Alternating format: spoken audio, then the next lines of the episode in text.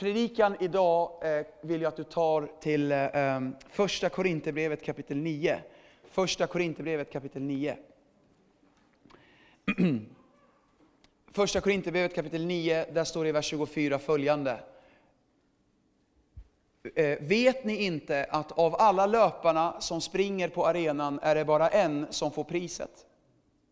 Spring så att ni vinner det. Alla som tävlar måste ha disciplin i allt. De gör det för att vinna en segerkrans som vissnar, men vi en som aldrig vissnar. Jag springer alltså inte utan att ha målet i sikte. Jag boxas inte i luften som en som slår i tomma luften. Istället är jag hård mot min kropp och jag tvingar den till lydnad för att inte själv komma till korta när jag predikar för andra. Amen. Eh, det jag läste nu är Paulus ord och han använder sport för att ge oss andliga lektioner.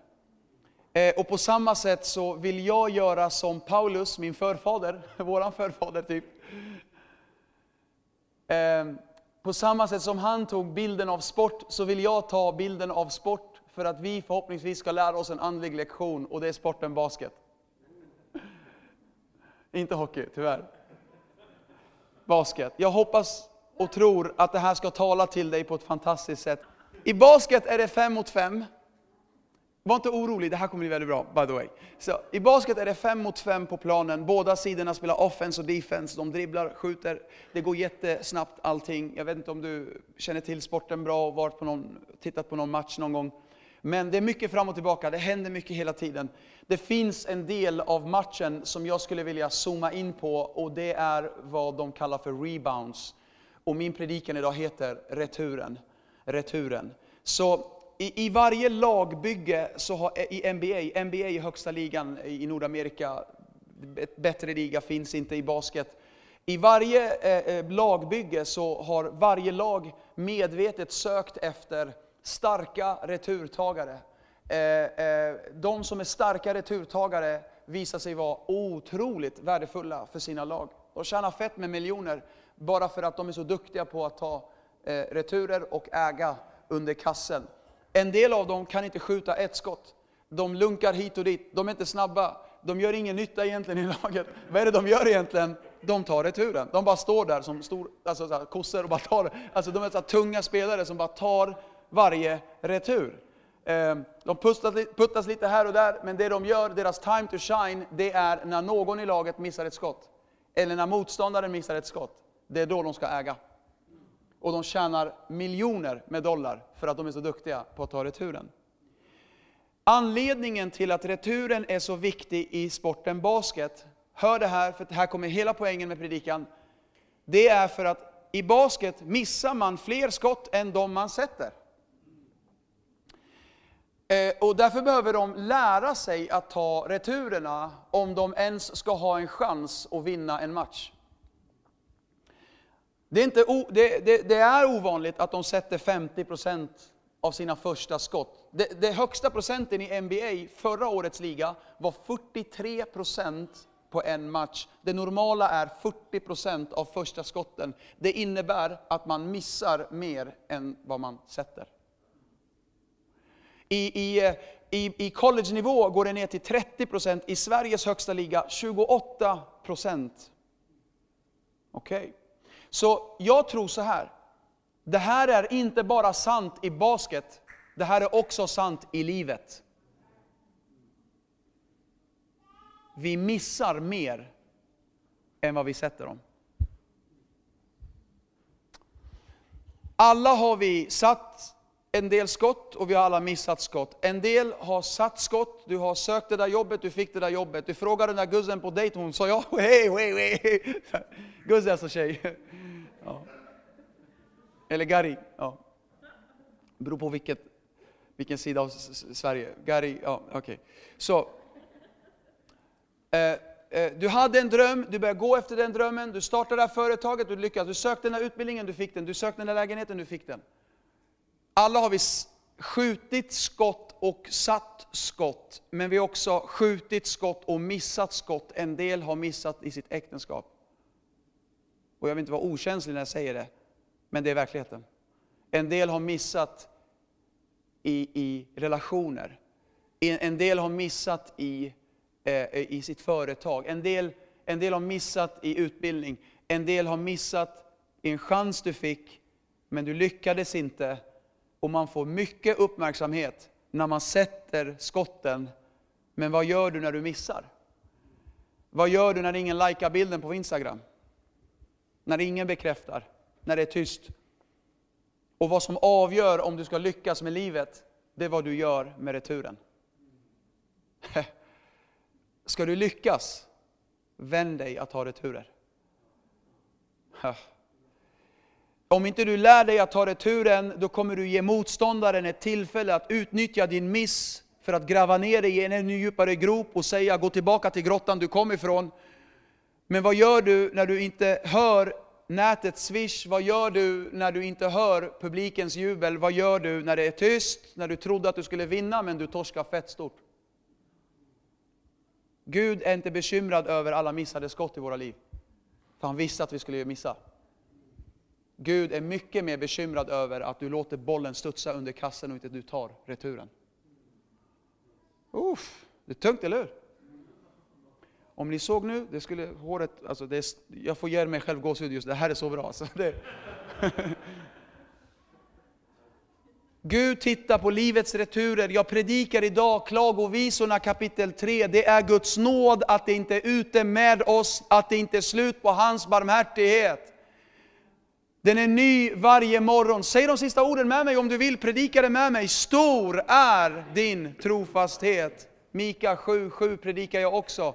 Jag ska skåda efter Herren när jag har missat. Jag ska hoppas på min frälsningsgud. Min Gud ska höra mig. Och så ska jag göra som den här basketspelaren, med. jag ska psyka motståndaren och säga, gläd dig inte över mig, du min fiende. Om jag har fallit, vad ska jag göra? Walla, jag ska ta returen på det här. Sitter jag i mörker, vem är mitt ljus? Herren är mitt ljus.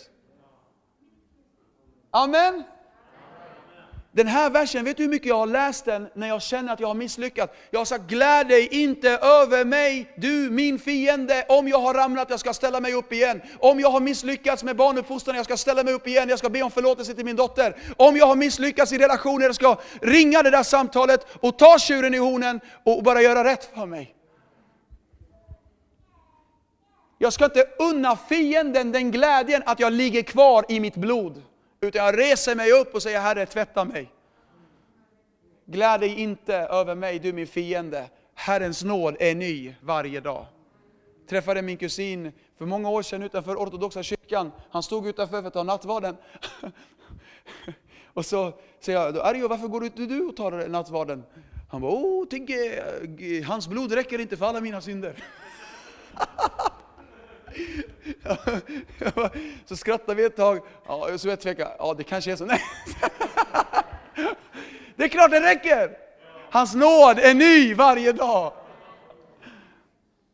Okej. Okay. Om du har missat, hör det här, för det här är viktigt. Gud älskar dig fortfarande. Om du har misslyckats så är God, fortfarande Gud för dig. Hans kallelse gäller än. Eh, eh, eh, arise and shine och se Guds godhet gå upp över dig. För när du reser dig, då har du ett testimony att berätta. Ditt mess kan bli ditt message. Ditt förflutna ska inte låsa fast din framtid, utan du ska in i... Titta fram när du kör bilen, titta inte i, i backspegeln. Du kommer krocka. Det är inte tid att sätta sig på läktaren, det är inte tid att sluta. Det är inte tid att ge upp ett tag i mitt liv, jag hade en säsong, en period i mitt liv då jag verkligen ville dumpa det här med kyrka. Jag var så fett trött på det alltså. Eh, och eh, eh, jag var så sjukt missmodig, nästan deppig. Alltså ärligt, rent av deppig. Fruktansvärt det med depression. Alltså, om inte du har känt av det, det, det, är tungt. Det är tunga grejer. Det är tunga tankar man tänker. Och jag var i det och det var mörkt liksom. Himlen kändes som koppar. Och Eh, och, och, och, vet, jag har lärt mig en sak, när jag inte hör Gud, då läser jag Gud. För när jag läser Gud, börjar jag höra Gud. För Guds ord är hans röst. Gud kan tala genom sitt ord. Och jag läste Bibeln en morgon, och jag var sjukskriven faktiskt, och jag är hemma och tittar ut. Jag bor eh, där jag bor, tittar ut mot Mälaren liksom, och så tittar jag ut och så läser jag Bibeln och så läser jag Predikaren kapitel 3. Eh, och hela kapitel 3 han, står det så här, en tid att gråta, en, det finns en tid att gråta, det finns en tid att sörja, det finns en tid att arbeta, det finns en tid att sova, det finns en tid att eh, eh, såa, det finns en tid att skörda. En tid, en tid, en tid, en tid. Jag läser det här och så hör jag, jag får en tanke liksom. Tanken, jag tror det var Gud som talade till mig, och säger han, eh, läs det igen. Och så läser jag det igen. Och så hör jag en röst säga, kan du hitta en tid att ge upp? Och så läser jag igenom alla, det är 28 säsonger, jag ser det som 28 perioder i livet, 28 säsonger i livet. Men du kan inte hitta en tid att ge upp, för Gud du har aldrig tänkt att du ska ge upp. För Filipper, vi vet 1.6 säger att det Gud har påbörjat ska fullborda i ditt liv. Du ska inte, Gud ditchar ingenting han börjar. Om han har börjat det, han ska sluta det. Han gör inga halvdåliga jobb. Han lämnar inte dig i mitten någonstans. Det är hans nåd som fick det att börja, det är hans nåd som kommer fullborda hela. Det är ingen i himlen kommer säga jag höll tron. Ingen i himlen kommer säga I made it, kolla på mig. Ingen kommer skryta över att de behöll tron. Det var nåd från början och det är nåd till slut. Kristus är trons upphovsman och fullkomnare. Det betyder, vad är vi emellan? Det är bara nåd allting. Amen! Gud älskar dig och det han har börjat i ditt liv ska han sluta. Ge aldrig upp. Han kommer ta dig igenom också detta. Häng i, fortsätt gå till kyrkan. När en läkare är sjuk söker en läkare upp andra läkare. En läkare opererar inte på sig själv. Och med det vill jag säga, som troende, du, är inte liv, du behöver kyrkan. Du behöver bröder och systrar som plockar upp dig när du har fallit. Paulus sa, när jag träffade bröderna så blev jag upplivad i min ande. Är jag om Paulus bästa kristen som har levt? Men vi kan inte säga, jag kan inte säga annat. Hela Europa, jag, vi är kristna tack vare Paulus. Judarna har idag mer problem med Paulus undervisning än Jesus undervisning. Det är sant. De har mer problem med eh, Paulus undervisning. Så mycket skakar han om hela världen. Förstår du?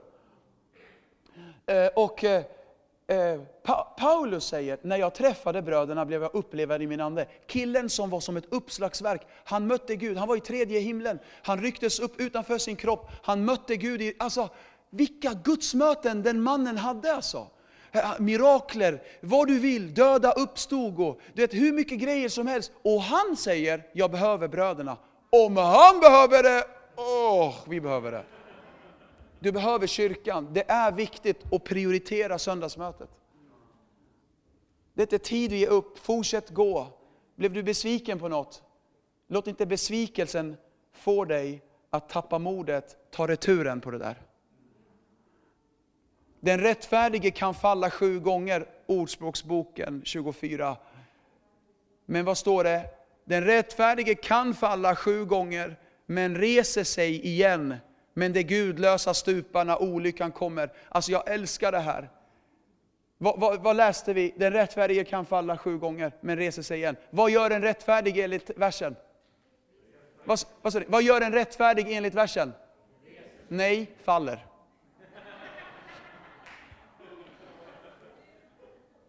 Vänd dig till den som är bredvid dig och säg walla, jag är mycket heligare än vad jag trodde. Gör det nu, varsågod, varsågod. Jag är heligare än vad jag trodde. Säg det så här, jag är heligare än vad jag trodde. Säg det hörni, kom igen nu, kör, kör, kör. Ni också på läktaren.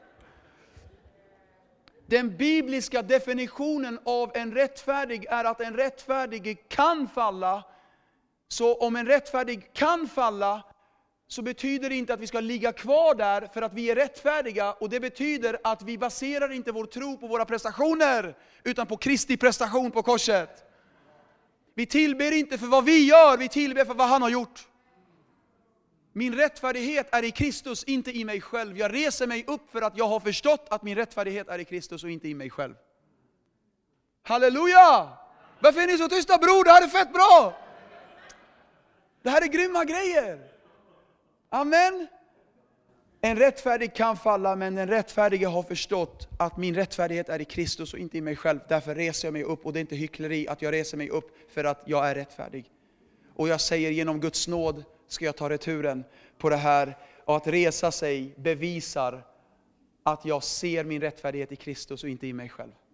Men om du ser den fortfarande på dig själv, då ligger du kvar.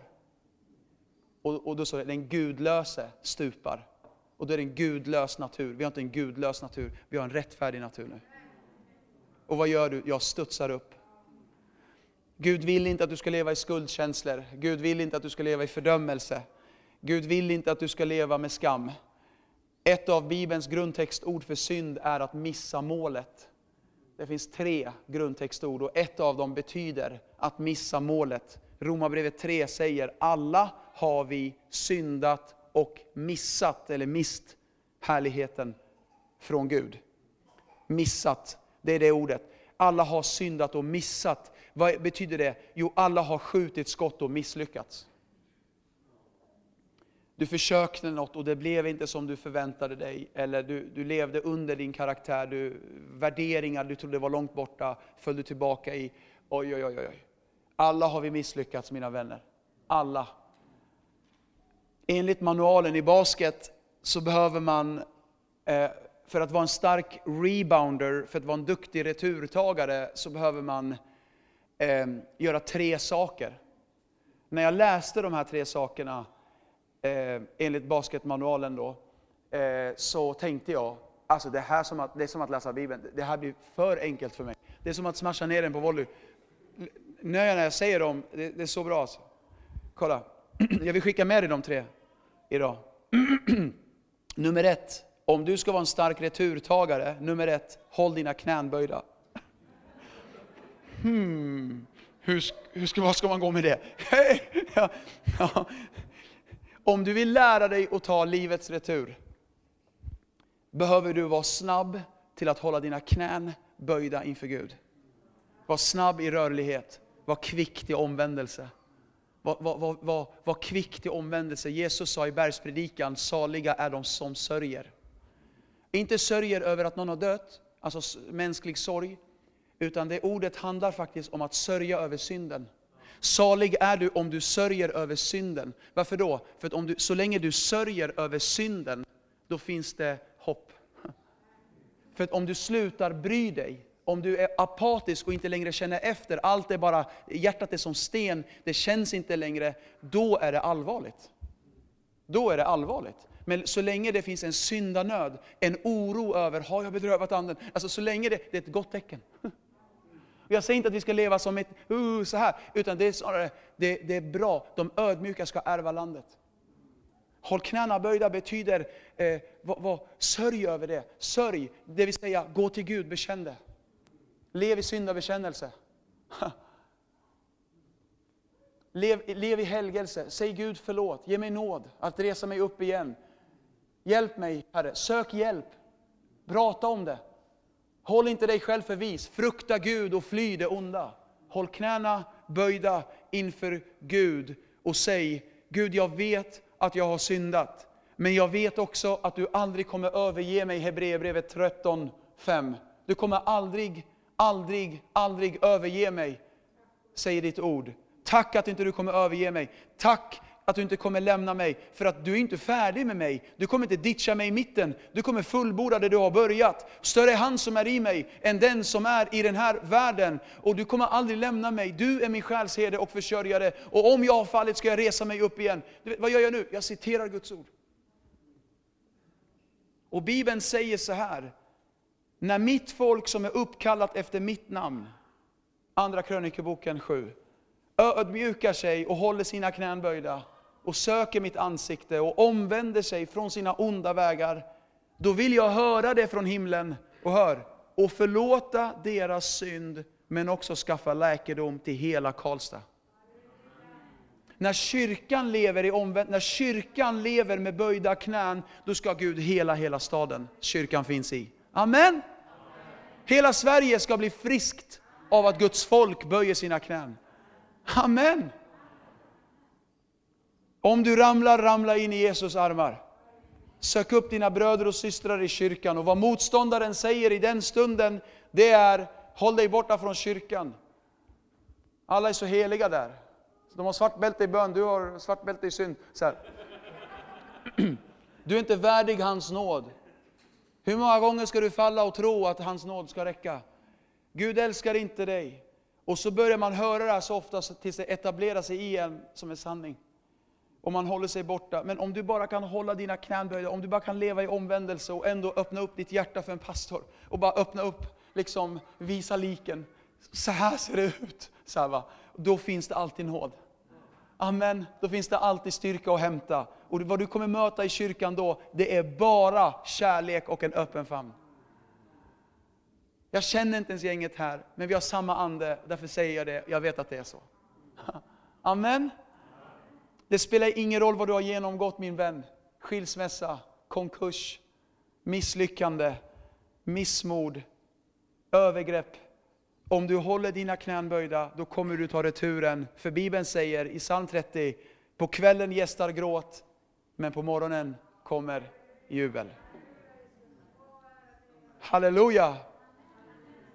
Det är någon som behöver bara säga tack, tack Jesus alltså. Nummer två, håll händerna i luften. Jag sa ju det!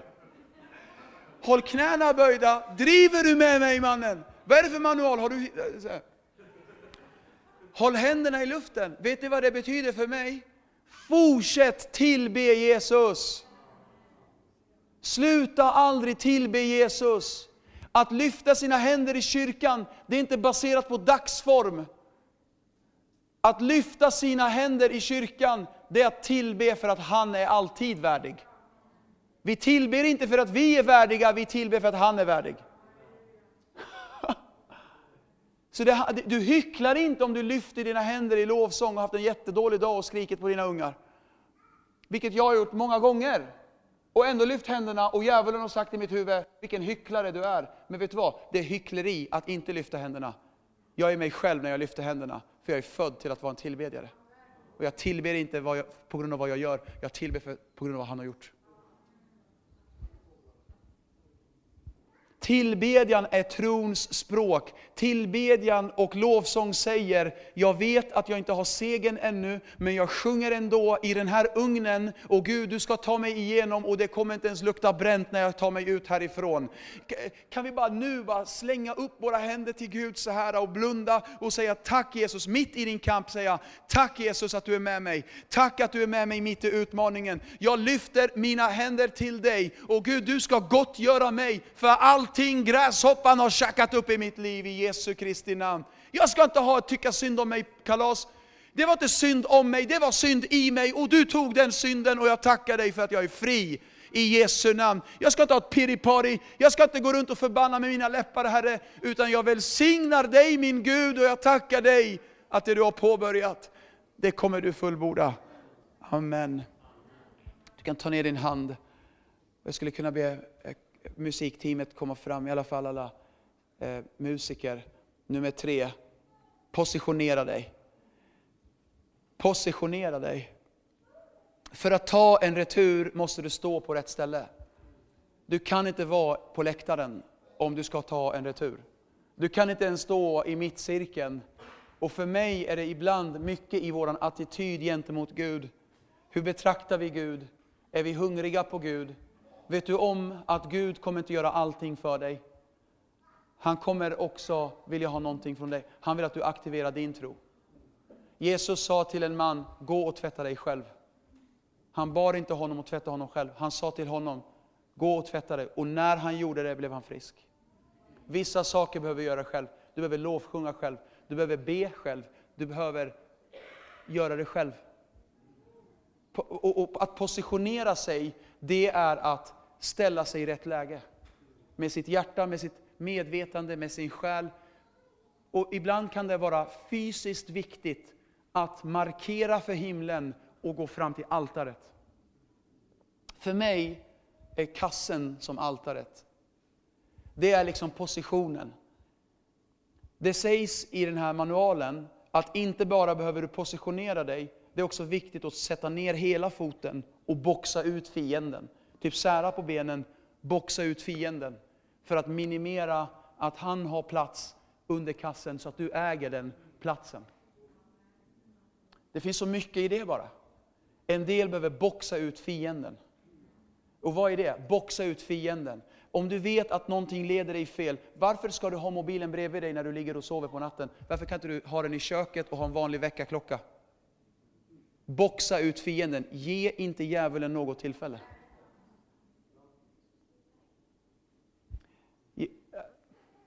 Det sägs också i manualen, inte bara boxa ut fienden, utan stoppa fiendens dribblande. Om du kan stoppa fiendens dribblande, visar statistik, och då ökar chansen att de missar skottet. För om du kan stoppa deras dribblande, då ökar chansen att det blir en retur på det här. Det vill säga, eh, några behöver stoppa djävulens dribblande i huvudet. Låt inte tankarna eskalera och växa, bryt dem. Bryt dem genom Guds ord. Eh, ta fram dig till altaret, sätt ner fötterna. Jag positionerar mig, Gud möt mig, jag är underkastad. Du kan inte stå i mittcirkeln, du behöver stå rätt för att ta returen på det här. Jag ser det som att en boll kommer, liksom, den studsar runt kassen nu. Och Gud tittar, vad ska du göra av det misslyckade tillfället? Ska du ta returen på det här? Eller ska du ligga kvar i missmod? Djävulen, får, får djävulen vinna, då ligger du kvar. Får Gud vinna, då tar du dig till altaret och ta returen på äktenskapet. Ta returen på det som har varit. Ta returen på drömmen. Ta returen, Jag, jag, jag, ni kanske är jätteokänsliga här, men ta returen på kallelsen. Vet du vad? Inte bara för din skull, utan det finns människor som kommer gå förlorade om inte du tar returen på din kallelse. Det handlar inte bara om dig. Det här är mycket större än dig. Ta returen på hoppet, ta returen på livet. Djävulen gör allt för att hålla dig borta, han gör allt för att blocka ut dig. Men det finns någonting med att komma till altaret. Det finns någonting med att böja sig under Gud. Det finns någonting med att säga, jag bryr mig inte vad människor tycker, jag ska söka Gud. Det finns någonting med att positionera sig. En del behöver göra som Josua gjorde. Josua bok säger så här, Josua han krigade mot fienden och, eh, och det står i en text att eh, fienden gömde sig i grottan. Det var fem kungar som gömde sig i en grotta och Josua befallde sina generaler att hämta ut dem ur grottan. Och han sa någonting brutalt, men det finns en andlig lektion för oss. Han sa, ta fram dem och sätt foten på nacken på dem. Det låter brutalt, jag vet, men de gjorde det. Generalerna satt foten på nacken på det och sa, hugg halsen av det. Jag vet, det låter helt brutalt, men vissa behöver göra det med andemakter i livet. Vissa behöver sätta foten på nacken vid Guds altare på alkohol på övergreppet. Sätt foten på nacken på besvikelse. Du ämnade mig att ligga kvar i oförlåtelse och jag sätter foten på bitterhet. Jag sätter foten på det som ämnade att skada mig. Jag sätter foten på splittring. Jag sätter foten på bitterhet, övergrepp, skam, synd, beroende, heroin, alkohol. Sätt foten på nacken på den anden i Jesu namn. Du ska inte leva ett liv i ånger. Du ska vara fri jag ska ta returen på det här. Simson missade supermycket i sitt liv. Han misslyckades många, många gånger. Istället för att springa efter Gud, han sprang efter brudar. Och han förlorade i sitt liv och det blev fel. Men i vers 22 i Domarboken 16 står det, men hans huvudhår började växa ut igen sedan det hade rakats av det här är kanske svårt att förstå för dig som är ny med bibelläsning och sådana här grejer. Men i håret fanns liksom kallelsen, det var en bild på att han inte fick raka av sitt hår. För att det var som att eh, kallelsen och smörjelsen vilade i det. Han var Guds nasir, ingen rakkniv skulle komma nära hans hår. Men det är en applikation för oss, det är så här, ah, du kanske har tappat det för att du har gjort bort dig, men hör, det kan växa ut. Det kan växa ut. För mig, vet du vad det betyder? Han bad Gud om nåd, han höll knäna böjda. Han lyfte sina händer i tillbedjan och sa Gud använd mig igen. Ha nåd med mig min Gud. Det är det sista varvet som avgör loppet. Det spelar ingen roll hur det ser ut mitt i, mitt i loppet. Det är, det är det sista som avgör allting. Vad ska du göra?